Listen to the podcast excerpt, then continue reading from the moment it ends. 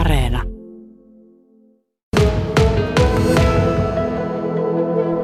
On tämmöisiä shokkeihin, mikä koronakin oli silloin viime keväänä, niin siihen on varmaankin pääpiirteittäin kaksi tapaa suhtautua. Yksi on lamaantuminen tai panikoiminen ja sitten yksi on se, että ryhtyy, ryhtyy aktiivisesti selviämään.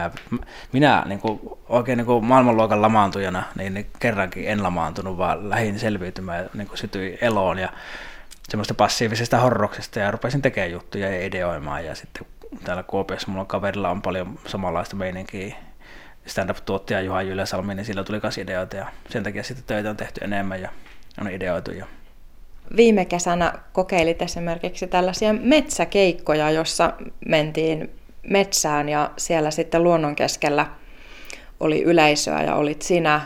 Miten se poikkesi siitä tavallisesta, vai voiko sanoa edes tavallisesta stand-up-keikasta pimeässä, hämyisessä paikassa? No se poikkesi sille, että ei kukaan ollut tehnyt sitä, kaikki oli vähän innoissaan ja yleisö oli enemmän varmaan mun puolella kuin normaalisti, koska ne oli maksanut siitä ihan sikakallin lipun ja se oli eri, erityinen keikka. Ja, ja, ja se oli vaikeaa mulle esiintyjänä, koska se on niin pieni keikka, se, on, se, se, on helposti, se menee helposti mönkään. Ja jos vaivaantuminen kymmenen hengen kesken metsässä, oikein joukko, tunnin joukkovaivaantuminen, niin se on vähän tota, pakkilimpi juttu kuin tota, pieni vaivaantuminen perus stand-up-klubilla. Niin, mutta siis ne meni hyvin pääosin ja, ja tota, kyllä sitä oppi. Mä ajattelin, että jos komiikan taito on niin kuin lihas, niin nyt opeteltiin, niin kuin löydettiin uusi lihas tavallaan, että se, se kehitti minua koomikkona semmoista suunnasta, mitä en olisi osannut odottaa öö, ennen koronaa. Oot puhunut sekä keikoilla että haastatteluissa uupumuksesta ja siitä, minkälaisia kokemuksia sulla on ollut ja miten oot sitten kääntänyt niitä keikoille mukaan tarinoiksi ja myös kärjistyksiksi siitä, että mitä, mitä kaikkea on tapahtunut. Onko sulle miten tärkeää päästä kertomaan niin, näitä asioita yleisö, ja jakaa yleisön kanssa? No ylipäänsä tärkeää, mä oon huomannut, että päästä kertomaan jollekin ja saa, että saa kertoa sen, että se jäsentyy sitten ja sitä saa jotenkin pois systeemistä, koska ne on niin kovia, kovia juttuja. Ja sitten mun tapauksessa se sattuu olemaan yleisö. Ja mä, ja mä tiedän, että siellä on paljon ihmisiä, jotka on joko uupumassa tai uupuneet tai uupuneina, niin, niin mä pystyn tarjoamaan apuakin, koska mä oon hyvä sanallistaa nyt juttuja ja mä oon tutkinut asiaa tosi paljon ja miettinyt asiaa tosi paljon, niin, niin ehkä mä voin auttaakin ja tarjota samastumispintaa ja yhteistä semmoista paranemista. Se ei nyt ole lähtökohtaisesti mun tehtävä. Mä, mä lähden siitä, että mun pitää olla hauska ja haluan olla hauska, mutta jos se samanlaisena tulee, niin sehän on tosi hyvä juttu. Sä oot sanonut olevasi herkkä ja ehkä vähän jopa tosikko, mutta onko sulla kova kuori? On, mulla on varmaan ainakin ollut kova kuori, mutta ehkä enää, että se on sitä aikuistumista. Nuorempana oli kova kuori, koska mä oon tosiaan tosi herkkä ollut ja kerännyt sitten semmoista kaikenlaista loukkaantumista ja säikähdystä niin niitä tuonne pinnan alle tosi paljon ja sitten se tuossa viisi kuusi vuotta sitten se malja tuli täyteen ja nyt minä sitten kärsinyt traumaperäisestä stressihäiriöstä tässä. Se on vienyt minua, kun päässyt siellä narussa viimeiset vuodet ja ollut niin kuin ammatillisesti tai koomikkonakin tuntuu, että puoli liekillä tai kolmasosa liekillä liikenteessä, mutta tuota, että se on se hinta ollut siitä. On tuota miehen roolia pitänyt ottaa, että ei tunnu missään, ei satu missään. Että koska tuota, ja se on myös tärkeä juttu. Mä haluaisin puhua miehisyydestä ja siitä, että tuota, sekä miehet että naisetkin, ne on erilaisia, että jotkut on herkkiä, jotkut ei, ja, ja, ja miten siitä sitten voi kuoriutua omaksi itsekseen, että nämä tulee varmaan olemaan stand-upissa mun loppuelämän juttuja, että niin kuin uupuminen ja, et, ja, ja, ja mielensä psykologiset kaavailut ja sitten tuota, traumaperäinen stressihäiriö. Ajatteletko, että se paras juttu on vielä kertomatta? Tällä hetkellä tuntuu, että se on kerrottu. Että, että niin, niin, mulla on ollut parempiakin jaksoja kaksituhattaseitsemän kaksituhattayhdeksän, ja silloin oli hyvä meno. Että ja sitten oli kaksituhattakaksitoista kaksituhattaneljätoista toinen hyvä jakso, ja nyt seuraavaa odotellaan, mutta tota, en mä nyt pahasti ole jäleissä. No jos kirjoitettaisiin sellainen kirja, että Suomen stand-upin historia kaksikymmentä vuotta, niin mitä sä haluaisit, että sinne kirjoitettaisiin Teemu Westerisen kohdalle? No en minä tiedä, siis lähinnä kun siis Minä ainakin on koomikko, niin mä uskon, että koomikkoista tulee epävarmuudesta monesti, niin minä olen lähinnä pelkään, että mua ei muisteta ollenkaan. ja tota, niin, ja sitten su- suutun jo, va- mököitän jo valmiiksi tällä, että miksi et tee tuonne mua mukaan. Vähän niin kuin, että pitääkää tunkkinne, vaikka tuota, yhtään kirjaa vielä tuolla tavalla tehty. Ja toivottavasti, tuota, toivottavasti siellä nyt sitten tavoitettaisiin niitä kommentteja, mitä tuota, mulle on sanottu henkilökohtaisestikin joskus, että on arvostettu mun työtä, niin sehän olisi hieno juttu. Mietitään sitä yleisöä ja sen eteen astumista, niin toisaalta onko, onko sulla ikävä nimenomaan sitä yleisöä vai onko se myöskin kauhun paikka, että on yleisöä? No mä vastaan silleen, että mä oon nauttinut näistä etäkeikoista, siis yksityiskeikoista siinä mielessä, että mun ei tarvitse nähdä eikä kuulla yleisöä, koska sehän on se, mikä tuo sen paineen. Ja sitten kun mä en kuule niitä reaktioita, niin mä voin vaan tyytyväisesti ajatella, että no, tämähän menee ihan hyvin, ja mä nautin tästä esiintymisestä, ja mä tykkään mun jutuista, ja tuota, niin, niin siinä on vähemmän stressiä. Mä koitan ajatella, että ne on mun puolella, ne on, ne on mun ystäviä, ja se monesti helpottaa. Mutta kyllähän se silti yleisö on kaikki kaikessa siellä. En mä, en mä niitä kaipaa kyllä, sori vaan te senkin ruttunaamat, niin yhtään ikävä nyt teitä.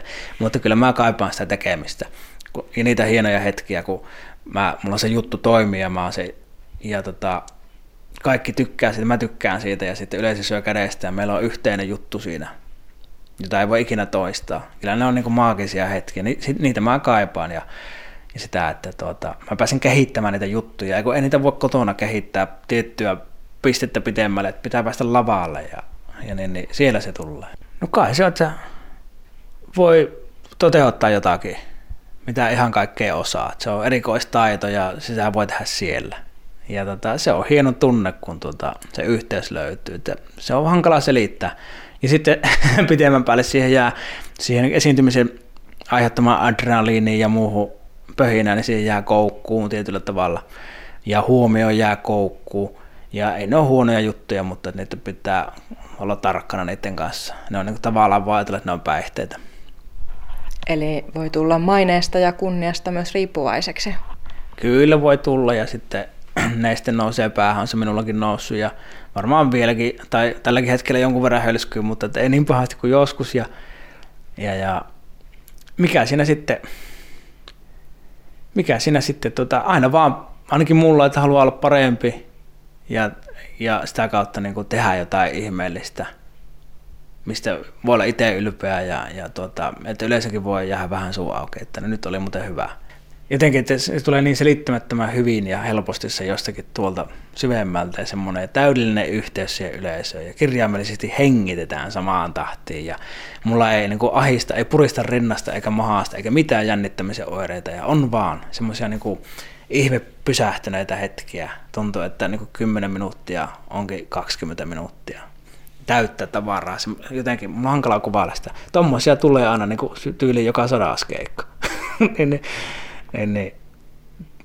Niitä sitä koittaa metsästä. Sellainen tunne tai tunnelma on aika vaikea toisintaa. Ja sitten samalla tietysti koko ajan pitää keksiä uutta materiaalia. Mistä keräät kaiken sen, mitä sitten lavalla kerrot? No, mä elän vaan semmoista elämää, kun mä elän. Ja sitten missä tahansa tulee semmoinen mieleen joku juttu, että hei, tässä nyt on. Niin, niin sitten mä pistän sen heti ylös. Se on se juttu, että, että tuota, ei se ole sen kummempaa. Et mä uskon, että kaikki, tai melkein kuka tahansa ihminen, joka pystyy tiedostamaan ajattelunsa, niin pystyisi tekemään stand-upia tällä tavalla. Että jos vaan niin kuin antautuu ja niin kuin ottaa sitten elämäntavan, että pistää muistia heti, kun tulee mieleen. Vähän niin kuin runoilijatkin, niin ne pistää muistia ja sitten ne koostaa niistä jotain. Niin, onko sulla rintataskussa pieni muistilehtiö vai mitä? Mä lähettelen tekstiviestiä mun, tota, mun simpukkamallin Nokia-puhelimessa itselleni. Et se, on, tota, se on yksi mun suurimpia. Sen mä haluaisin siihen kirjaan, kun kysyit äsken, että mitä stand-up-historiikissa olisi minusta, että tota, keksi lähettää itselleen tekstiviestiä. Et jos sen saisi. Ja sitten siitä mä laitan läppärille, mulla on kuitenkin nykyaikainen laptop, eli sylimikro, ja tota, ää, siilesti kirjoittelen niitä. Miten näet, että minkälaista on suomalainen stand-up vaikka viiden vuoden kuluttua? Onko sillä oma ääni, onko sen äänessä kaikuja tuolta ison rapakon takaa vai mihin suuntaan mennään? No kaikuja on tosi paljon tietysti sieltä Amerikasta, kun sieltä se on nyt tänne tullut pääosin ja, ja Englannista tietysti. Mä uskon, että se leviää vaan ja tulee erilaisia ääniä ja, ja niin kuin nytkin on jo kaksikymppisille omia kaksikymppisiä koomikoita, mistä minäkään en ole kuullut mitään ja ne koomikot tai niitä yleensä ei ole kuullut minusta mitään, että tällaista tulee. Ja sitten alkaa olemaan vanhimmat koomikot jo kuusi seitsemänkymppiset, niin ne oikeasti saattaa jonkun vanhain kotikiertoin tehdä. Niin, niin tällaista, että se alkaa leviämään enemmän ja sitten ihan laidasta laitaan myös, niin kuin, että on sitten semmoista niin tiukkaa filosofista juttua, että todella vakavasti otettavia tyyppejä niin kuin kommentoimaan asiaa kuin asiaa ja sitten, sitten mahtavia viihdyttäjiä, jotka niin kuin saa meidät rentoutumaan ja kaikkea siltä väliltä. Että, ja, ja samalla lailla myöskin niin kakkendaalia tulee samassa suhteessa, että kyllä niin kuin nytkin niin osa, osa hävettää mua ihan koko ajan hirveästi ja sitten osasta mä oon tosi ylpeä. Kun ollaan kuitenkin täällä Savossa ja sanotaan, että savolaiset on lupsakoita ja sillain niin kuin helposti lähestyttäviä, niin ootko kokenut, että savolainen yleisö jotenkin poikkeaisi nyt vaikka porilaisesta tai tamperelaisesta tai vaikka helsinkiläisestä yleisöstä? No, onhan niissä eroja tietysti, että mä näen sen itä-läänisiin ja, ja, ja on, että it, itä on semmoinen niin kuin jotenkin lupsakampi ja helpompi ja niin kuin enemmän, enemmän avoimempi ja sitten länsi on semmoinen niin kuin vaikeampi, vähän nihkeämpi niin kuin miellyttää ja silloin tulee helpommin hiljasta siellä keikolla ja tota, se on vaan niiden sosiaalisuuden tavat on erilaiset ja, ja sitten Helsingissä tietysti, Helsinki on silleen sulatusuuni, että sieltä voi löytää kaikkea tätä, mitä puhuttiin, ja sitten voi löytää tätä konservatiivista teatteriyleisöä, jotka tulee Hyvinkäältä bussilla sinne Helsingin kaupunginteatteriin, tai sitten sieltä löytyy Kallion tuota, klubeista sellaista sinitukkaista kaksikymmentäviisivuotiaista yleisöä, jolle tuota, jokainen sana, mikä tämmöinen setämies sanoo, niin on potentiaalinen uhka, ja se pitää eliminoida. Niin, onko, onko sitten tullut sellaisia aiheita, mitä on ihan mahdotonta käsitellä stand-upissa, vai onko nimenomaan se stand-upin tehtävä tarttua näihin tämmöisiin tabuihin tai kiellettyihin aiheisiin? Kyllä, siis kaikki ymmärretään, että se myös koskee stand-upia tämä nykyinen, kun jotkut ajattelee, että ei saa mitään sanoa. Mä en, en siis tarkoita näin, mutta tuota...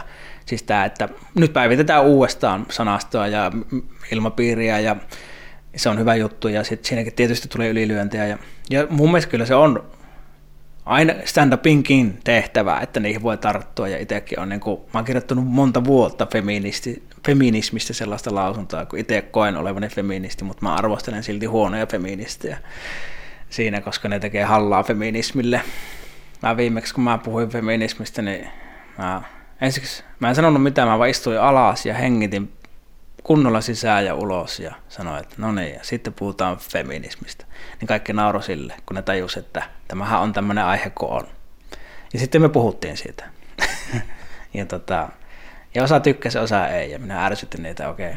Aika onnistuin viemään aika pitkälle.